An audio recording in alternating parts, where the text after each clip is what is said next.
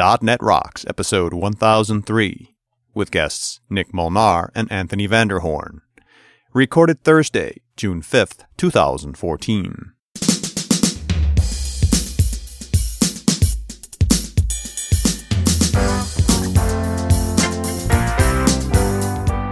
Thank you very much. Welcome back to .NET Rocks. It's Carl and Richard back at NDC, and uh, we're recording a lot of shows. It seems like we're here for weeks and months and months because of uh, we're getting a lot of shows out of it. But Uh, uh, it's it's fun too, right? Yeah. It Just uh, the, the downside is you don't get to see many sessions, Yeah, but that's it's sort true. of like we create a session here uh, for the listeners. yeah, all day we long. create a spectacle. That's for sure. Yes. Well, we are in a fishbowl, right? Yeah. We're in the people aquarium here, It's like a little Carl and Richard zoo. but in my, in my mind, it's like we're doing a disservice if we don't get a chance to talk to as many people as we can Uh, while we're here. absolutely. So let's roll the music, and uh, I have something off topic, but um, probably valuable to a few people out there. So Hit me with your crazy music, white boy. all right, All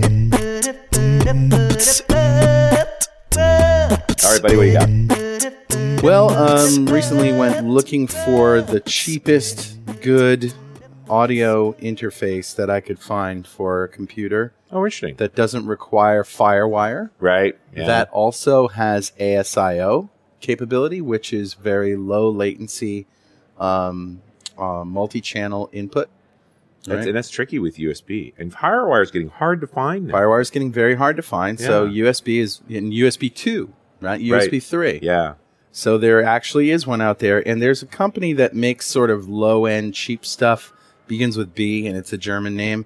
And I don't recommend this company just because so so much of their stuff that I've owned has blown up and fried on me. Right. Uh, the the cheap parts or something, uh, not good stuff. Right. So I don't recommend it. However, Tascam has a audio interface that uses USB 2. It has 8 XLR inputs, phantom power, preamps. Basically, you connect it with USB 2 and then you've got this beautiful audio interface. And so it's the US 1800. If you go Lovely. to uh, tinyurl.com slash 8x8 audio, 8 times 8 audio, 8 ins, 8 outs.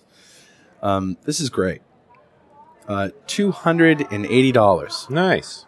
Very, very cheap price point for that kind of power. And of course, because it's ASIO, you can add more units. Right, you And can more stack 'em. units and more units. And It'll you keep can working. just keep stacking. I got it. that my my Motu Traveler three, which is ASIO and USB. It's also FireWire. You have both, Right. um, but it's expensive. Yes, that it was an is. Oh, expensive toy. It was But, like uh, eight, nine hundred dollars. yeah, it was a thousand dollar piece. Yeah. But boy, it works like a charm. But Right. for that kind of money at auto, this is Right. amazing to get down to those price point. Yes, and I have one, and I bought one, and I tested it out, and it works great. You know, and it's Hmm. the- rack mountable. And that's it's rack important. mountable, and uh, ASIO is great for low latency. So if you're doing any kind of recording, or you know, you want good quality preamps, or you know, Good stuff. eight, eight Eight? inputs. Eight inputs. Yeah, that's a lot. It says sixteen inputs, but you know, There'll um, be eight lines and eight, eight lines, S- XLR eight phantoms. XLR exactly Okay, with phantom power. So two hundred eighty bucks. love it. Good. Who's talking to us, my friend? Hey, I grabbed a comment off of show 966, and that's the one we did with Nicholas Blumhart. We were talking about structured logging. I thought it Mm-hmm. sort of tied to our whole conversation today about uh, web monitoring. Yeah. Uh, and, and especially this comment. Listen to this. Uh, this is Sean Inns who says, uh, Hey, this was a great show. As fate would have it, I was listening to this episode on my way to work today. When I got to work, there was a production problem to deal with. I had just read about Serilog, which was Nicholas' product Yeah. a few weeks ago and had had a chance or needed to download it and try it out. The idea of capturing some structured data logs from a web service and be able to process them later offline was very enticing. So I added a reference to the Serilog NuGet package, and no more than 10 minutes later was capturing rich logs containing POCOs, plain old COM objects, CLR objects. the yeah. CLR objects, and uh, nicely formatted byte arrays. I could have achieved the same result with nlog, but that would have mean writing a bunch of serializers or property-based queries. And with Serilog, I didn't have to bother myself with all that boilerplate code. Yeah. Concentrate on the issue at hand. What I really appreciate about Shaw's comment here is we love the code. Like playing with the toy was fun, but he actually had a production problem to solve. Mm. Yep. And so he did the quickest path to getting what he needed to be able to get there. Sure, he could have done a code your way. Right. He did the least code way so he could stay focused on the goal. You gotta love a logging, a structured logging product like that. Yeah, that actually manages all that stuff for you, and Yeah. and plus tolerant to change. That's what I really got from Nicholas's thing. We don't think much of logging at the beginning, but then your app gets important, and now Well, you gotta know, do a when lot does more a with it. log become a database? That's you know, it's like as There was a few comments on actually I've read them before soon as you need it, you around know. the SQL Server stuff. Right. right. It's really interesting. Yeah, funny. So Shaw, thanks so much for your comment. .NET Rocks mug is on its way to you, and if you'd like a .NET Rocks mug, just write a comment on the website at .NETRocks.com or on any of our mobile apps. We've got them for iOS, Android, Windows Phone 7 and 8, and Windows 8. And those apps are built by Diatom Enterprises. Love to build you an app. Just go to diatomenterprises.com. And that brings us to our guest today. Nick Molnar is a New Yorker, a Microsoft MVP. It's funny you had to come all the way to Norway to meet me when you're two hours away, right? Uh, he's a Microsoft MVP, an ASP insider, and co founder of Glimpse, an open source diagnostics and debugging tool. Originally from Homestead, Florida, Nick specializes in web development, web APIs, and community management. In his spare time, Nick can be found cooking up a storm in the kitchen, hanging with his wife, speaking at conferences, and working on other open source projects. And who should wander in today but Anthony Vanderhorn? Anthony Vanderhorn is a co founder of Glimpse and a regular speaker on such topics as open source, web practices, and diagnostics for the web. Anthony specializes in web and front end development with technologies such as JavaScript, CSS, and HTML.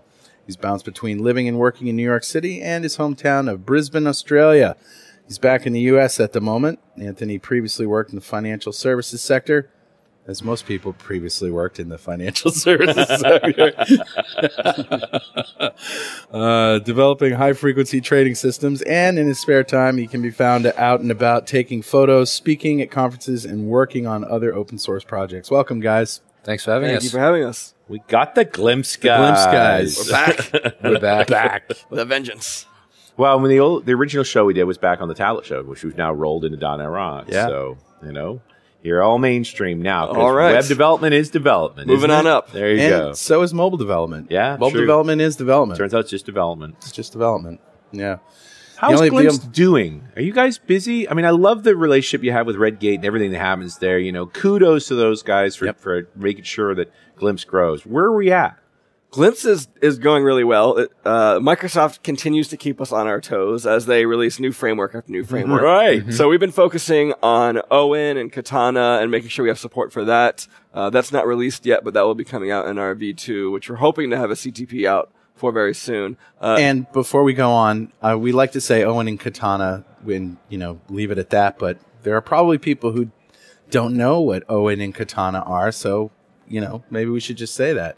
Um, it's just a way to do what ASP.NET does without IIS and without ASP.NET. Yeah, exactly. It's uh, I like to think of it as an as an abstraction layer between the web server and the web framework. Yes. So Nice. swap the two out.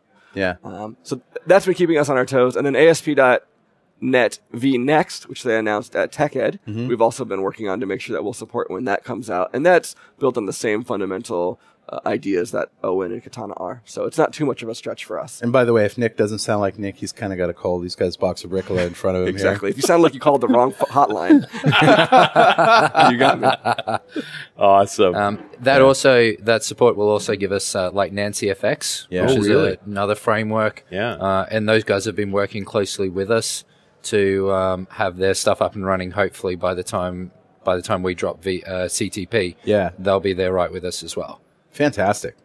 Great product. And I got to think Thank all you the very announcements around ASPV next and the Oh, yeah. the new development models that they talked about at Build, so forth. Like for us as developers, we got to be super excited. For you guys as library owners, like oh man, Yeah, it, it's funny, you know, when they dropped uh, Project K, like Catan- uh, the new stuff coming out, right? um, it was like, wow, we've got a lot of work to do.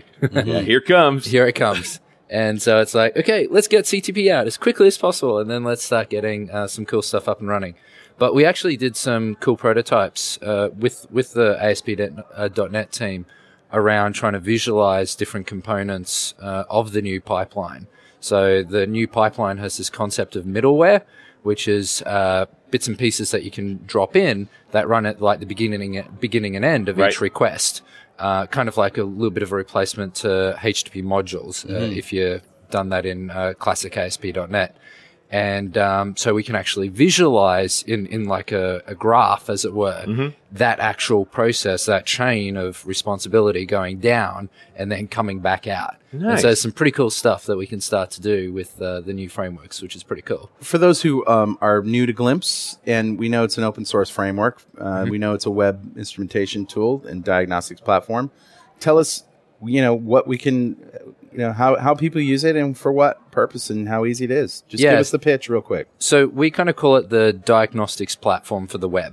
So the idea is you just, you know, NuGet install the Glimpse packages for whatever you're using, whether it be uh, MVC, you know, three through through five or web forms, whatever. And uh, from then on, uh, you can go to the glimpse.xd page, turn Glimpse on, and when you go back to your page, you'll have this uh, little bar that runs across the bottom of your page that gives you all the most important information that you care about. So the total request time, Hmm. You just how turn long- it on. Yeah, you just turn it on and you start getting all of this information. However, new get. Yeah, Power of NuGet. And uh, it'll even tell you, you know, the um, total number of SQL requests that you had, how long that took, all just in this little bar that follows you as you're navigating around the website. From then on, you can even just mouse over one of those sections and it'll give you like kind of like the next step down of information. So you can even see like the actions that occurred and the views and if there was any SQL statements mixed in with all of that. Now, is that only for my session or is for that, that for everything? So this happens on a request by request basis. Okay. So once you've turned Glimpse on for your session or for your your uh, debugging process, right. um, you'll get that for every request that you do. Um, but then once you, if you want to drill down even further, you can open up Glimpse in its full capacity, which will open up kind of like a, a bar, or like a box that runs across the bottom of your page. Kind of think like the F12 tools, like, uh, Right. f- uh, you know, a Firebug or, you know, the Chrome developer tools, where it's got different tabs that'll show you different things, like how the route resolution happened for this page if it's MVC, or, you know, how the model binding happened, or, you know, all these different bits and pieces that you might care about. Gives you a glimpse into what's going on. Nice. You got it in There one. you go. It's Hence all the very name. visual. The best way to probably understand it if you haven't seen it yet is head over to our website, getglimpse.com, and right at the top we'll have a quick two minute video that kind of runs through the whole thing. Uh, don't stop driving, get to work. but then after that, getglimpse.com. And then, yeah, the links are in the show notes, of course. And, and so, what about if we want to see what's going on in the whole site, not just one particular, uh, you know, one particular session? Can we so do that? With Glimpse, we've decided to, at least for now, focus on the request by request diagnostics. Okay, because So that's really what you want to know. You want to see the, the pipeline of, of what's happening. right per now. request. Exactly. Yeah. Now we have uh, we kind of I like to think of it as like a channel changer. There's a way that you can go in and select a, a request that's happened in the past, Oh, neat. or a request that somebody else has made. So Neat. Carl, you could profile Richard's browsing session and see where Richard is running into. And I would issues. do that you because that's the kind of guy I am. a little stalkery. I, I, I've seen you guys around conferences. That's right. I just go look at all the shows that I'm on. But it's interesting you asked that, Carl, because more and more we're hearing requests from our users saying, "How do I aggregate this data? Yeah. How do I Yeah. see what things look like over time?" People want dashboards. They is what want dashboards, yeah. And so it, it's and they not want something- it on their mobile device. You know, Yes, exactly. So th- these are all things that we're thinking about for probably not 2.0, but shortly thereafter. How Hmm. can we bring the data where our users want to see it in all of their places, in all the places? so A- do you as think a little bit of a preview of that, we've talked about like the Glimpse AXD page, which at the moment has just got a couple of big buttons that allow you to turn Glimpse on and off. Right. Um, you know, what if it could show you the server level information? Aggregate level. yeah, information. a- aggregate level. But Glimpse is even sensitive to where the requests are coming from. So in a web farm scenario, we could detect that, hey, in the last hour, for instance, or day, you've uh, had requests come from di- five different servers. Right. And we could show you those five different servers as five different tabs, but then you might have a config section within each of those servers that shows you the config settings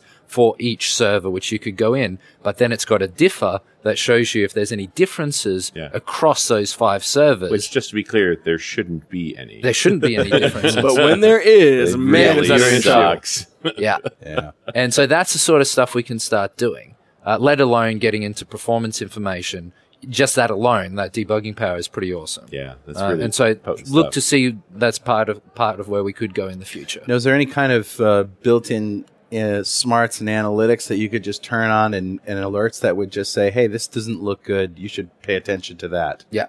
Yeah, so we have some of that already. Like we'll notice anti-patterns Yep. in your SQL query. So like if you get into this is very easy to do with any framework. If you get into like an n plus one Hmm. query, right, where you you get some data back from the database, and then in a loop you go over every record and you go back to the database Yeah, to get yeah, more, yeah. or you're lazy loading something. We'll identify those things and we put a little exclamation mark warning. and We say, hey, this is an n plus one here, or Hmm. Yeah. if you're doing some weird things with transactions, we can warn you about that. Nice. That's for why slow for .net. right? Like, Yeah. these are bad. Because Yeah. That's what why slow. Yeah. Way Yeah, back exactly. when, you know, Souders is like Yeah. this is a bad behavior. This will get you. Yep. So yeah, I love that. Catch tho- those kinds of things. So the anti patterns are really easy to recognize. Other things around saying like, "Hey, this page took five seconds to render." Well, maybe that's good. Maybe that's bad for your app. Right. So what we're trying to think about is one day we would have some kind of a rules engine or something where you can say, "Well, for my app, I want the median request time to be X, and if your median goes over that, we could notify you, "Hey, this last release really slowed things down." Or something. Right. We're not there yet, but these are the kinds of things that we But you get hear back to users that asking about. dashboard and Right. be able to say, go take a baseline, Yeah. Exactly. right? Yeah. And then be able to compare against the baseline on a regular basis. And part of what's cool is that typically as a developer, and I know I used to do this all the time, as I'm navigating around the site to get to where where you know I'm currently working, Right. a page might go really slow. And I'm like, that page was slow. And then I'll refresh it and it's like, it's fast. And it's like, uh, don't worry, move on. Whereas with Glimpse, because it's collecting that information, I can actually figure out was that actually so or was it my imagination? It'll Right. say, yeah, no, that took four seconds. And I can actually dive in and see what caused it to be that. And it might just be that a cache was populating. No Mm. Right. worries. But Right. it could be like an N plus one that someone in your team introduced. Right. Okay. So it's, you know, 100 queries of execute against the database on that Well, and, request. it's- and and same thing. And then you know why the second one was faster. because, Exactly. Oh, now the, now the browser cache did do its job. yeah. and- So it can help answer those questions, which are very hard to answer at the Yeah, moment. yeah, It's a right. look like Interesting. this. All right, I want to jump over to uh, the the broader topic here, which is that whole story of end-to-end instrumentation. I mean, Glimpse is clearly a tool meant for devs to understand their apps as they actually are. You know, now you get into the the bigger story of you know disassembling the overall thing. I've used a lot of different tools over the years to to understand end tier apps, not even just web apps, right? I don't want to just narrow this down, but anytime you have multiple machines involved in fulfilling a transaction or filling a particular uh, uh, story point, uh, figuring out who's killing you and what they taking the time, that's hard. And for a long time, expensive stuff. You know, I got nothing bad to say about the guys from App Dynamics. I think they're wonderful. That is not a cheap product. It is not an easy sell to the boss off the bat to just say, hey, if we got this, we can figure out how to make things go faster. Which is a little sad because case study after case study from Amazon to Google to uh, Etsy say that Yeah. their bottom line is affected by performance. Yep. A Yeah. hundred milliseconds is one percent change in Amazon's revenue. Sure. Which is kind of crazy. And That's even big. If, even if you're not e-commerce, right? Like I know a lot of the listeners aren't running e-commerce websites. If you're public at all, the faster your site is, the higher up you move in the Google page Yeah, index. yeah. They reward people that are fast. yeah. And usually fast means efficient. Yeah. Which means less battery drain, less usage of the CPU. Yeah. And If you're doing a mobile app and you're not thinking about that, you are literally killing hours from your users. Yeah. uh, and I've device done life. ROI studies on internal applications as well, where it's like, hey, 10,000 people need to use this app to, to do their hours.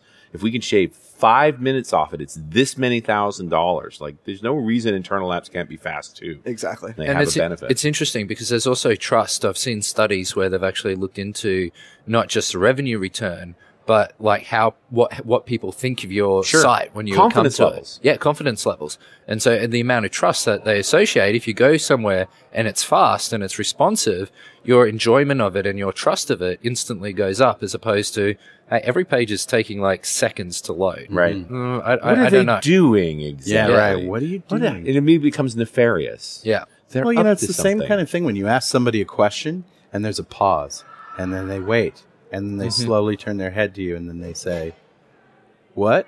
you know, you're going to not ask them a question again. But if somebody, Exactly. you know, they got an answer right for you, hey, I'm going to come back and a- ask them And again. they know what they're Exactly. talking about. Yeah. One of the challenges I think is that particularly for devs to talk to their managers, right? It's if you can go back against ROI, which is sometimes difficult to do. Yep. then usually you can make a case. But there's so many metrics around performance, right? Particularly in web, right? There's number of HTTP requests, how many bytes are downloaded, how long something takes to render on the server, how long it takes to render on the client. And you could have umpteen different numbers and you're trying to pick well, if we affect, if we if we improve this one, what does that do for us? Right. So something I'm really excited about uh, recently is there's a new metric, which I kind of feel like is the metric, the one number we can rally behind right now. Yeah, and it's it's called speed index. Oh, interesting. And so speed index, I only know of one way to measure it right now, and it's Right. at webpagetest.org, um, which is a free resource that's uh, it's open source and it's got lots of companies contributing like Yeah. AOL and Yahoo and Google. We, we used to be a sponsor of webpage test at uh, Strange Loop. Oh, Rad, Radware's now owns the company and they've gone a different way, but yeah, way back when. I didn't realize that. Yeah. That's awesome. Yeah, we love 'em. love them. Well, let me just explain for the listeners what speed index is. Um, if you go to webpagetest.org, you can type in any URL and you can pick a server from anywhere around the world so you can see how this thing works with different uh, amounts of latency. And they have all different browsers that you can render a page in. And essentially what they do is they pull up the browser that you selected and they load your page twice, once on a clean cache and the second time on a primed cache. And the entire time that they're loading the page in that browser, they take screenshots of it every couple hundred milliseconds. And so what you get is a film strip view. Imagine like old style negatives from like Sure. analog cameras, right? Yeah. And you can see what your page looked like at 200 milliseconds, 500 milliseconds, 700 milliseconds, That's cool. and how it's rendered. And they overlay that on top of the HTTP waterfall chart. So you can see all of a sudden, boom, this big image came in because you see where it downloaded in the chart and how Right. you can affect things. Now, the, the speed index number, they boil this down to one number because what they look at is the percentage of the page that is at its complete rendering state. And so, um, if you if you go to webpagetest.org, the documentation covers the whole algorithm for how they do this. But essentially, the faster you can get most of the final bits to the screen, the better it's going to be. Right. And the reason I feel like this is a metric we can all use is because it's not counting HTTP requests, it's not counting number of bytes. All of those things get baked down into this one metric, and it's perceived performance. Yes. So even if you make your website slower, but your speed index goes up, Yeah. do you care? No, because the user is still getting to the content that they needed faster. This is one of the things we played with with Ajax for a long time was is get to the page load event quickly. You know, get the structure of the page loaded and let pieces drop in. Yeah. So that it, and the two parts that I feel from that one is it feels good to the user; they see something right away. And if they don't actually need the whole page, if the piece that's got the button that they care about is on it, they can get on with it. Exactly. Exactly. And what's really interesting is people have kind of gamed some of their metrics. Sure. Because they'll make onload happen very quickly, but there's actually nothing on the page Yeah. yet. Um, what I like about Speed Index is the reason why they're taking these screen captures is because they're looking at visual differences. Right. It doesn't matter when onload happened. Actually it mattered fires. Mm. when your page has not changed for like three seconds or something like Yeah. that. Is uh, the algorithm. I believe they Meaningful use. rendering. Exactly. Well, and then you also capture things like, you know, get the Google Analytics code out of the flippin' header, right? Oh, get exactly. Post event, like all of those things that are can be asynchronous. Yeah. but people just don't do it. Yeah, the number of best practices that have already been published Yeah. Mm-hmm. that people just don't know about always amazes me. I, I just came off the stage from doing a talk that I call Full Stack Web Performance, Mm-hmm. which will be online on the NDC site uh, soon enough. Um, the number of people that I show these tips to and they are amazed. I'm getting huge applauses because they've never seen this stuff. But Sauter's published his two books for years. ago. Years. ago. Um, but that's okay because it takes a little while for things to trickle down. Yeah, and I think just keeping on shining a light on it. Like he's moved on to the next set of problems, and, and people still haven't really looked at the original set of problems. Exactly. I also kind of feel like there was this big movement in our industry. I know you guys talked about it a lot where UX really started to matter. Mm-hmm. Yeah. Right. When Yeah. WPF was coming out, we were really starting to think of UX. I think we're at a point now where the next step on top of usability is performance. Right. And to me, the two shouldn't be separated. No. Because if you have a really usable app that's slow, I'll never use it. Well, and is it actually usable? You know, that's- Exactly. That's, it's sort of a myth. Mm-hmm. Exactly. That's why the two go together to me. So on my machine, I have Photoshop installed and I have Paint.net installed. Right. And 90% of the time, when I What a wa- great contrast. Oh. Done that. Yeah. 90% of the time, all I want to do is crop an image. Yep. Same here. Crop and I ne- resize. I never open Photoshop. Yeah. It is far more usable and it's far more feature packed, Oh no, it's that. It's, but it's performance. It's Right. that uh, Swiss Army knife that's like six feet wide, right? It's like Exactly. The giant knife. It does. It can do everything, but Exactly. you have to do a lot of it just to do anything. I use the old Paint Shop Pro. It's the same thing. It, Yeah. re- it loads really so much fast faster. Yeah. because it's built for XP. you know MS what I'm Paint for me. yeah. saying? Yeah. Yeah, and that works just fine for cropping. Yeah. Yeah. Sure. It's just, just simple tools. So there's a there's a guy named Aaron Walter who's big in the UX uh, community. He's the the director of UX at Mailchimp in, Okay. in Philadelphia. Oh yeah. And So uh, you guys have seen Maslow's hierarchy of needs, right? It's Yeah. the pyramid, and we have to have security before we can worry about uh, self-esteem Yeah. and things like that, right? And we flourish when we get to the top of the pyramid.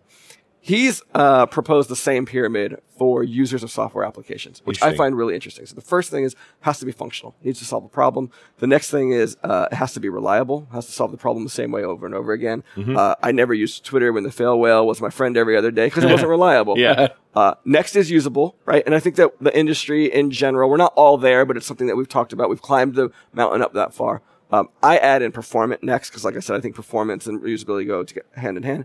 And then lastly, he talks about pleasurable, and that's really where um, that's where his bread and butter is. But little things that we see on sites that we love, like GitHub.com showing a, a Jedi Octocat, right? That's showing some character and making us love the product a little bit more. And it's Right. a pleasurable thing to use. So I I think that that pyramid is really interesting to prioritize the things that we're focusing on our app. I Mm-hmm. don't need a, a performant app if it fails every time I use it. Sure. When we talk about getting at so that the light stage, there's there's no point in delight if it takes half an hour for it to load. Right? Exactly. Don't worry about that. Exactly.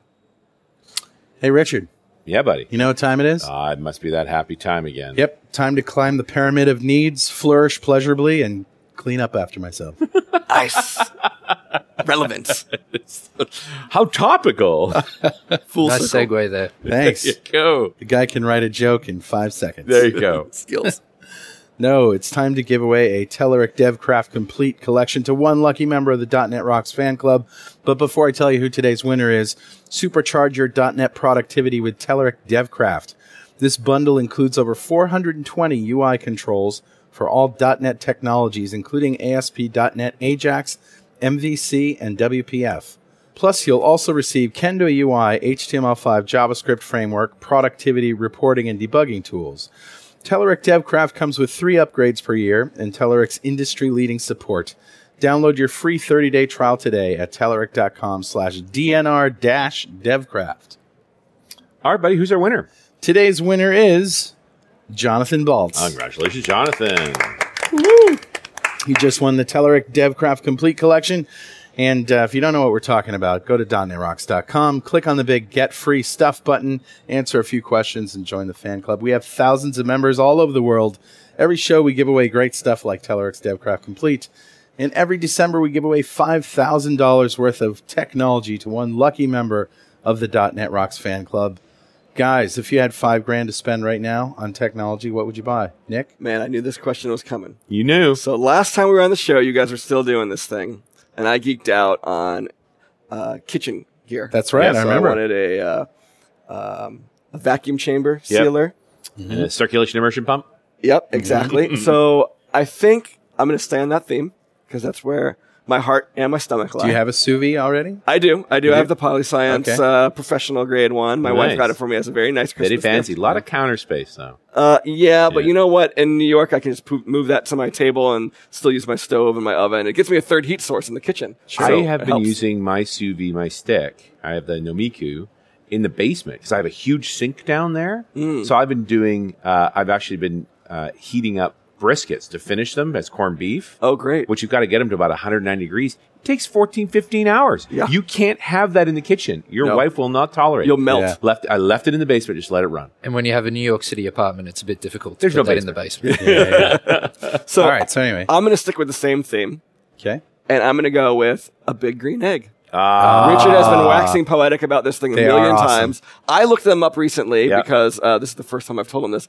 I was going to get Anthony a big green egg as his Oh. wedding gift. Oh. First- first No of all. way. I Wow, was, what and a then I great No saw your choice. way. face. Oh, yeah. Oh, So thanks, mate. I said you're a good friend, but not that good of a friend. Well, I can talk to you So, about some For alternatives. those who don't know, the Big Green Egg is a grill and it's a smoker. Yeah. And it's a, a it's like a tandoori. Yeah, it's a, practically. it's a Yes. char it's a charcoal grill made of ceramic, so you can get extremely hot. I- Just don't drop it. yeah, and it will shatter if you drop it. Ask me how I know. Uh, and I and for five grand, I mean they're they're expensive. They're not five grand, but you could get that. And then the other thing I do is go get the um, The uh, automated grill Q heat. controller. Yeah. So now you hook a fan to the lower vent with temperature sensors inside. Totally geek out I would on s- it. Totally get the version that has the web server on it, so that you can actually feed Excel spreadsheets And I for can the performance temperature optimize profile. it. Yeah, I don't know who would use such a thing. It's the strangest thing. Who would spreadsheet smoking meat? That's Uh, not, who, would, do, that? You guys are stealing my what I was going to pick Oh, next. I was actually going to say last time I was on the show, I was talking about smart things and Yeah. home automation and stuff. And uh, I since then got the Nest at home, and it's Love like, it. oh my god, this this is the way we should be doing things. Yes. And I was I, I was actually going to say, you know, one of the things I want to get into uh, once I get outside of Manhattan is like smoking, and we've been talking about this Sure. uh, at various conferences and learning that art and that craft. And Mm-hmm. I, I really, part of what uh, I really like is that geek out aspect, you know, have Right. 10 thermometers in there, all Yep. reporting, you know, phone, whatever device I happen to be walking past, you know, all that sort of stuff. Yeah, temperature So- profiling of meat. I got a, an anti pattern of that kind of thing story for you. Yeah. So our Sub Zero fridge, our, we have a Viking Sub Zero fridge that came with the house that we bought a couple of years ago. It's 15 year old fridge finally died. No way. Now these Viking fridges are so expensive to replace. The plastic drawers to replace the plastic drawers inside would have cost a grand. Oh my gosh. Yeah. So when it died, it was like, forget it. You Yeah, know, there's yeah. no way. You know. so we ordered a new fridge, and we, uh, this great Samsung fridge came, you know, from Best Buy or whatever. And, uh, they they installed it. So it has this Wi-Fi feature. Now it has a front panel that shows you the current temperature, and you can set the temperature of the freezer in the in the fridge. And it also has this power freeze mode that drops the temperature very quickly by 10 degrees, and a power fridge mode that does the same. So if you put something hot in there, you can push it That's on, put pretty it cool. on power freeze or power Turbo fridge, mode. turbo mode. It'll drop the temperature quickly and then slowly bring it back up, right? So, so it has a Wi-Fi feature. So I'm like, very cool. So I connect it and I get the app and you know I get it on my phone. And uh, then then I find out the the funny thing about this Wi-Fi feature. Guess what it is? It only works with local Wi-Fi, Oh. not over the internet. How are you going to tell if your refrigerator is cold when you're on the road? So yes. So first of all, it's very decadent in the first place to have something on your phone that tells you the temperature of the fridge, which you can read on the panel. Second of all, it only allows you to not get your fat ass up off the couch to go look at the panel. Man, we have some first world problems here. That is very such- first world. That is so. That is such. Does A, it at least send you notifications when, so if you're in home and someone opens the fridge? well, no, but the fridge has an alarm on it that if the Okay. door stays open for more than you know whatever, it's a beep and you can audibly hear It's it. pretty throughout cool. the I could house. imagine if, if you see someone going to the fridge, you drop it by, you know, however Ah, many yeah, that's degrees and fine. they get like a cold blast. No, on but them. there is a trap door underneath, so I can you know press a button on my phone and the trap door will open. Up they so- go. At least you got that. And in the remote control thing, I have done when I've been traveling too much, like I'm doing right now. Been chatting with my wife when she's down in the office, and then I've been able to go into the house and turn on favorite songs for her or our songs. Oh, that is in the nice. office while we're Oh, talking. romantic. very romantic. It's just a song just appears. You get applause for that. there you go, just like that. Everybody loves the romantic side of there refrigerator. you go. Uh, I Yeah. love the middle of the show. Yeah. Content free since '93. absolutely. a little bit of geeking out, have some fun. Uh, we got a bunch of barbecue fans in the room I right now. know. We could we that could be the rest of the show. Go That's way true. off the rails, and I feel like we're just getting into understanding the sort of end to end part of getting to the web stack, like especially for developers. As soon as you start talking about instrumentation, you're talking about putting bytes on servers and then the operations guys show up and go, "Nope, not happening." Like, wh- wh- what do you do? How do you tackle this? Are there are there workarounds, or can you avoid deploying software? So I, I kind of have an attack plan for how I like to think about performance. Okay, Um, there's six points to it. We don't need to cover all of them, but the the very first one is measure. right. measure everything, right? Because um, if we can't measure, we can't prove that we've made things faster. And Right. These things are, are often very subtle. Yeah, Uh, the next thing is, and I, I, I was a consultant for years before I went full time open source. And my customers would come to me all the time and say, the application is too slow. right. And I think there's a fundamental flaw in that. Applications are not slow. Mm-hmm. Yeah. scenarios through an application. Are too Sure, slow. The sure. login process is too slow, or the purchasing path is too slow. Right. And so I think when we're in these situations where our boss or our manager isn't really into something, we need to quantify it more. We need to measure Right. using whatever the proper tool is. And there's unfortunately there's many. There's not a Swiss Army knife yet. Yep. Um, maybe that's a good thing. Hmm. Um, we have to measure a scenario and then improve on that scenario. And the Right. psychology behind it is if you can't improve the speed of that scenario by 20% percent Mm-hmm. or better, your users won't notice it. Yeah. So you need to know when to cut your losses. But they say that the threshold of perception is 2%. But I would think the threshold of meaning, like it's a relevant improvement, is 20. Exactly. Exactly. So, uh, so I, I think those are the things that, to, to go after, you know, and, and measuring is, uh, trickier art than it seems, right? Like Sure. we need to have, um, environmental neutrality, which means like when you do your apples to apples comparison, it really needs to be apples to apples using the Right. same hardware. And the harder part is getting the same software environment, right? Sure. So you got to talk about having the caches, the cleared the exact same way or primed the exact same way. Right. And people who are really into this go all the way down to like figuring out ways to clear the cache on their CPUs and GPUs. Nice. Right? Because if, if you care about it at that level, you need to go down that far. But um, little things like antivirus software might be scanning when you do the second ru- run Yep. through and that'll throw it off. There's a cron job running, you know, like all of these things you need to kind of like figure out. So when you do the measurements between A and B, you can see a real comparison. Yeah, pretty consistently, in my experience, has always been test labs are faster than production because test labs are cleaner, Exactly. Mm-hmm. right? Where Production machines have stuff on them. Exactly. It's, it's inevitable. I you think want the, the, same data sets and all, all- Yeah. everything. I think the cloud introduces some interesting scenarios there too, where you can very easily and cheaply spin up other machines Yeah. as well.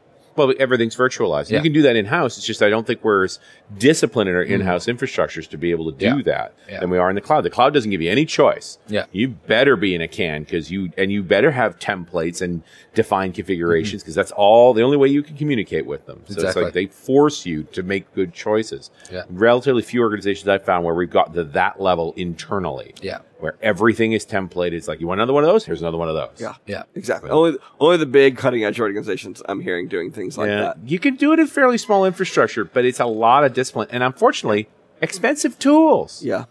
Yeah. It's the it's the maturity, the discipline, the price. Yeah. But you know, my, where Microsoft's doing a good job on this stuff is in operate in System Center, uh, Virtual Machine Manager, and Operations Manager, and they're thousands of dollars. And it's just for the small shop, it's not an option. Yeah. And so, just trying to find a way for us to assemble those bits in a more reasonable price point, so you can get at least some of those benefits. Right. Yeah. And you know, SQL Profile is not a bad tool, but it takes time to learn how to use it and to tie it into an overall stack of understanding what's going on. uh, You know, off your SQL prof, uh, off of your your .NET profiler too. It's like, Exactly. Here's the method call. Which query was that exactly? Yeah. and you know what's interesting? Another part of my attack plan, uh, I recommend approaching your performance problem in descending granularity. Mm-hmm. And most of the time, when you're looking at a web application specifically, this is a blanket statement, right? So results may vary. But if you're looking already at the CPU cycles on your web server and the data queries, you've already missed the biggest chunk of, of optimization available, Sure. which is usually the network. Yep. Reducing the HTTP request and the amount of bytes that you send down on the wire Number round trips. ninety percent of the time is where most of the performance uh, benefits. And they're probably can going to be. get you 80% of the performance gains. Yeah, exactly. Mm-hmm. Yeah, so the yield curve is actually really interesting with performance, and I'm sure you've seen this before, Richard. Roy. The easiest things to do, the things Right. that take the least amount of domain knowledge, the least amount of technical expertise, right? Things like reducing HTTP requests and turning on compression in a config file are easy. Will get you the biggest gains. Sure. And when you're really digging down into the internals of SQL Server to really understand how to optimize this query, Right. you better have done all those easier things Yeah, first. 'cause you're Because getting you a will, tiny little You will improvement. get gains, but you're getting smaller gains. Yeah. And so the more complex the solution, usually the less of the gain. Yeah. And so you have to figure out um, where the point, the tipping point is. Well, then I also think there's a tendency for developers to go stare at code. yes. Make this page isn't fast enough. What's your reflex? Open up the code window of the page and stare at it till blood comes out of your forehead, right? and at conferences, especially conferences like this, right, that come from a .NET background. Sure. I find developers are very comfortable with C sharp, and that's where they want to Yeah. be. Right. And with a web app, right, we know that there's two parts. There's getting the app to the user. That's the server side processing. That's the database calls and that's the network. But then there's also using the application. And with SPAs, single page applications, this is becoming really, really important. And I think that we still kind of turn a blind eye to JavaScript because it's difficult. Yep. But I'll tell you what, the browser vendors are really kicking butt here. The Chrome team, the IE team, the Firefox team, their F12 tools have great profilers in them now. Yes. So you can see what's happening in the, happening in the JavaScript. And the reality is, maybe it's just my applications, but most of the time the JavaScript isn't the bottleneck, but it's the fact that you're reading and writing from the DOM. Yep. So you see all of this best practices to avoid the DOM, which I think is stupid. The reason why I'm writing JavaScript in the browser anyway is to read and write from the DOM. That's the point of it. I, I, I mean, I'm not doing very complex um, things in the browser with JavaScript. But when you use JavaScript, the reason why it feels slow is because you touch the DOM, and that has a ripple effect that affects the rendering engine of the Yeah. browser.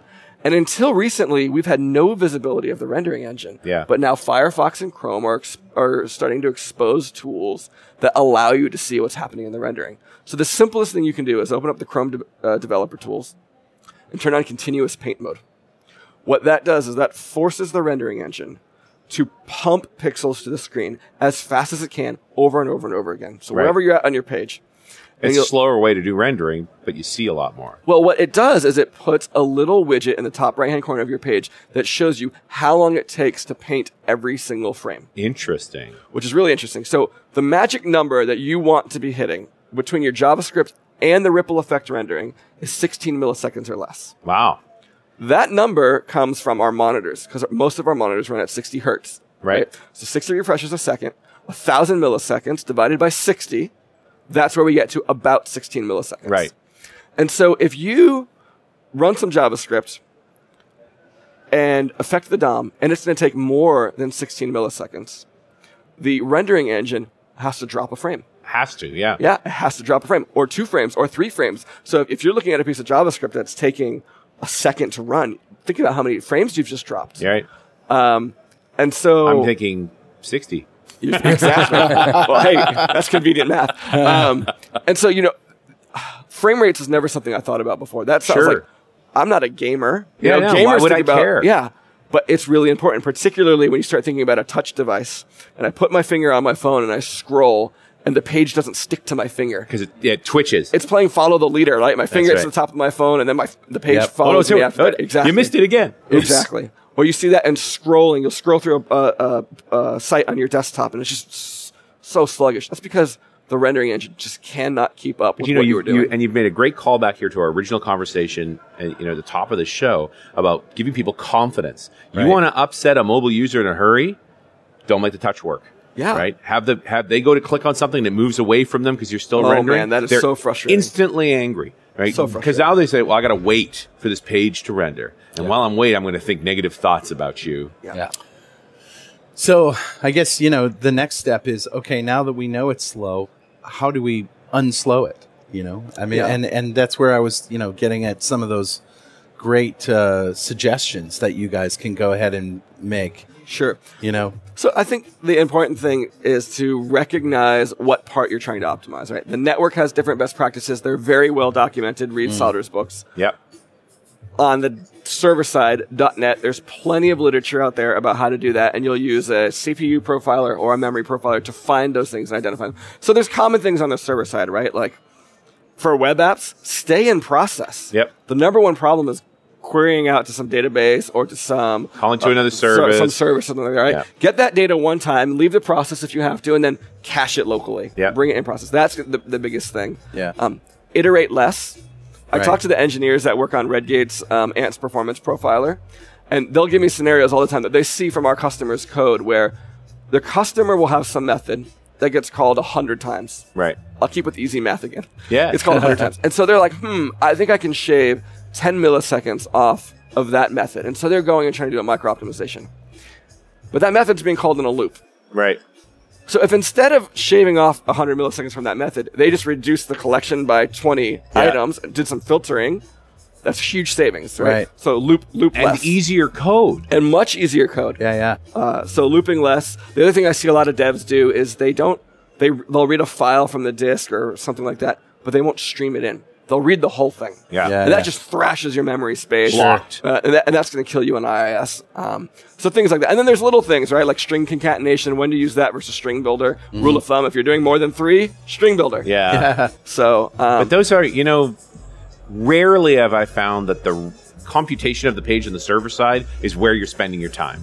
Yeah. You know that that's Exactly. that's rarely the problem. Yep, descending granularity. and, it, and we tend to go there until you get to scaling problems. Right, this thing's plenty fast when there's one user. When there's ten thousand, it slows down, and the piece that's slower is the server-side computation. Exactly. Uh, I think a part that helps there is like uh, using the new async and await as well. Yeah. Particularly wherever you're doing any disk access or anything like that, if you're using async and await, partic- it probably won't be that much perceivable difference to the individual user. Right. But in terms of As load you scale- that you mentioned and scale, you'll start seeing a difference there. Yeah, You see, We don't re- usually think of the client as being anywhere where we can optimize performance, but as on the client side, is there a There's a, lot ton. of stuff? There's a ton. So the JavaScript profilers that are built in to all the main browsers are really good.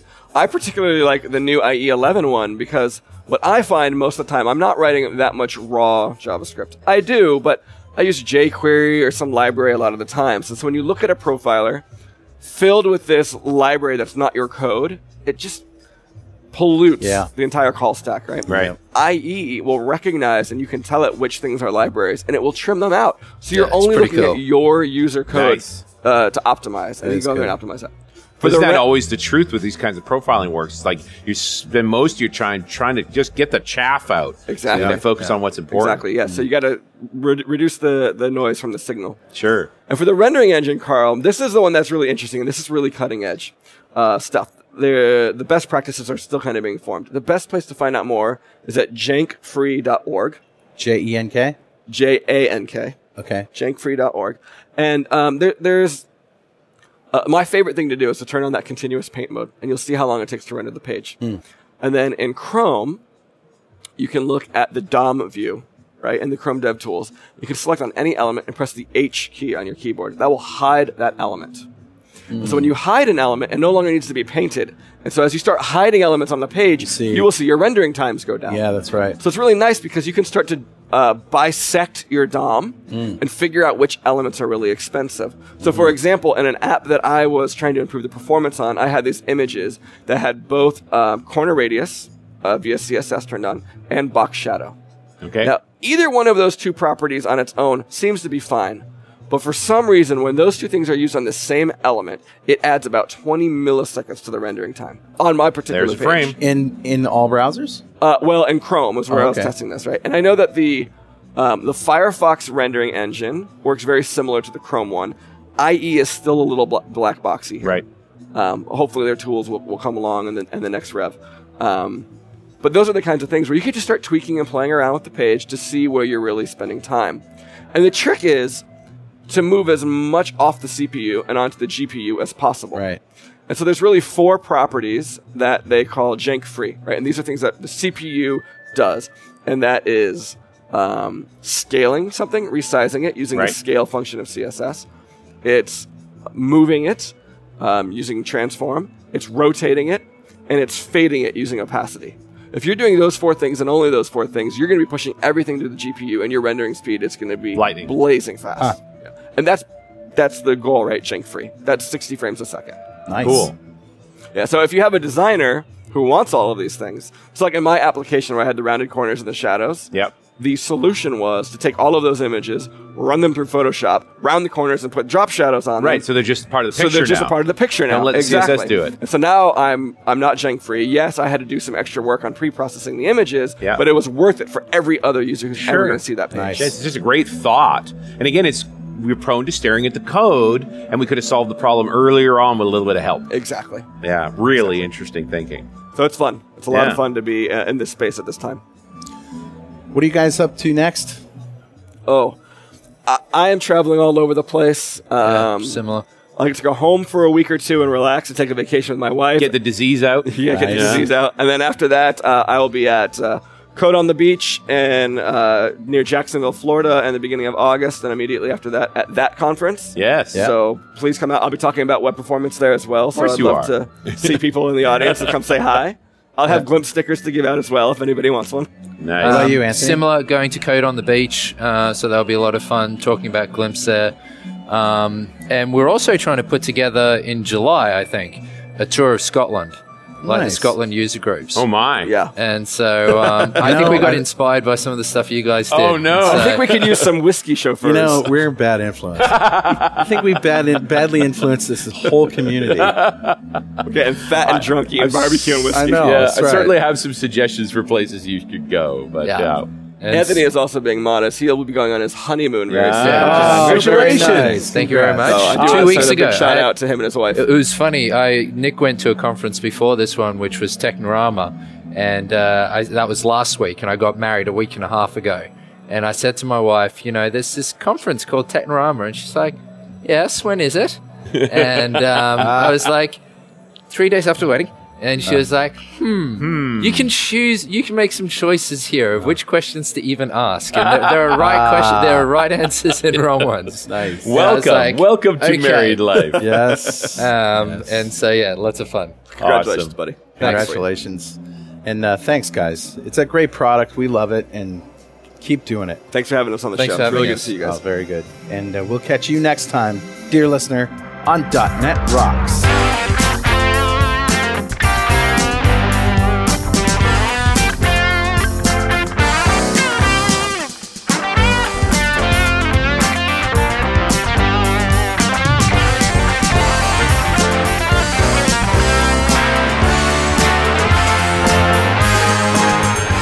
.NET Rocks is brought to you by Franklin's Net and produced by Pwop Studios, a full-service audio, video, and post-production facility located physically in New London, Connecticut, and of course in the cloud. Online at pwop.com. Visit our website at E dotnetrocks.com for RSS feeds, downloads, mobile apps, comments, and access to the full archives going back to show number one, recorded in September 2002. And make sure you check out our sponsors, they keep us in business. Now go write some code. See you next time.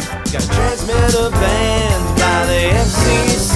Yes, I'm a, a